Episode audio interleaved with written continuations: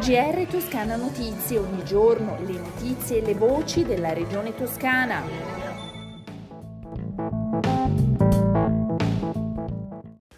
Gentili ascoltatrici e ascoltatori, un saluto dalla redazione di Toscana Notizie, questo è il nostro giornale radio e bentornati all'ascolto. Una corona di fiori in mare davanti a Punta Gabbianara, all'isola del Giglio, per ricordare le 32 vittime della Costa Concordia nel decennale del naufragio della nave da crociera. All'isola del Giglio la cerimonia in mare si è svolta dopo la messa di suffragio celebrata dal vescovo di Grosseto, padre Giovanni Roncali, in una chiesa gremita dei santi Lorenzo e Mamiliano a Giglio Porto, che ospitò alcuni dei naufraghi tratti in salvo, alla presenza di una sezione della Banda Nazionale dei Vigili del Fuoco, tanta gente ad assistere alla cerimonia, tante le personalità presenti, a cominciare dal presidente della Regione Toscana Eugenio Giani, che ascoltiamo in un suo videomessaggio prima di imbarcarsi per raggiungere l'isola.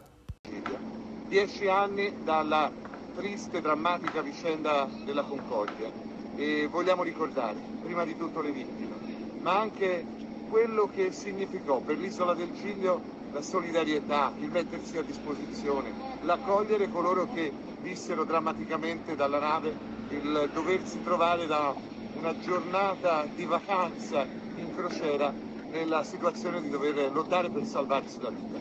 Noi, la Toscana, siamo con tutti loro, con eh, le persone che sono decedute e conseguentemente con tutti i loro parenti, con le persone che hanno vissuto quelle drammatiche vicende e siamo a dire grazie agli abitanti dell'isola del Giglio, a partire dal sindaco Ortelli, che in silenzio compiono dei veri e propri atti di eroismo. Questa è la Toscana, la Toscana della solidarietà, la Toscana che non dimenticherà mai la tragedia della Concordia, ma che guarda anche con speranza a quello che è un'isola che sentiamo parte integrante della nostra immagine, del, nostro profilo, della nostra identità.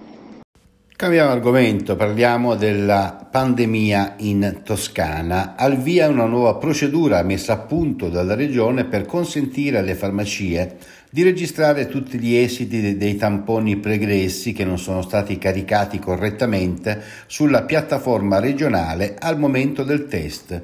L'intervento della Regione fa seguito alle numerose segnalazioni di cittadini che non sono riusciti a visualizzare il referto sulla piattaforma regionale referticovid.sanita.toscana.it dopo aver effettuato il tampone antigenico rapido in alcune farmacie. Ricordiamo che la tempestività della registrazione è una delle principali indicazioni di una recente ordinanza del Presidente Gianni a cui devono attenersi non solo le farmacie, ma anche i medici di medicina generale, i pediatri di libera scelta e le associazioni di volontariato aderenti agli accordi.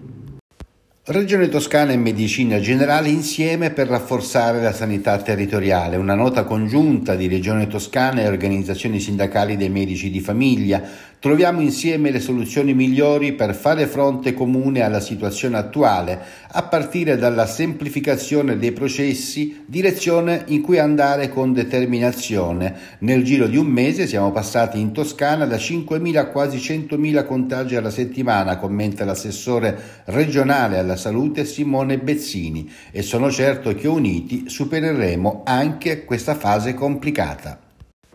E la Fondazione Monasterio è pronta a diventare istituto di ricerca scientifica a valenza nazionale.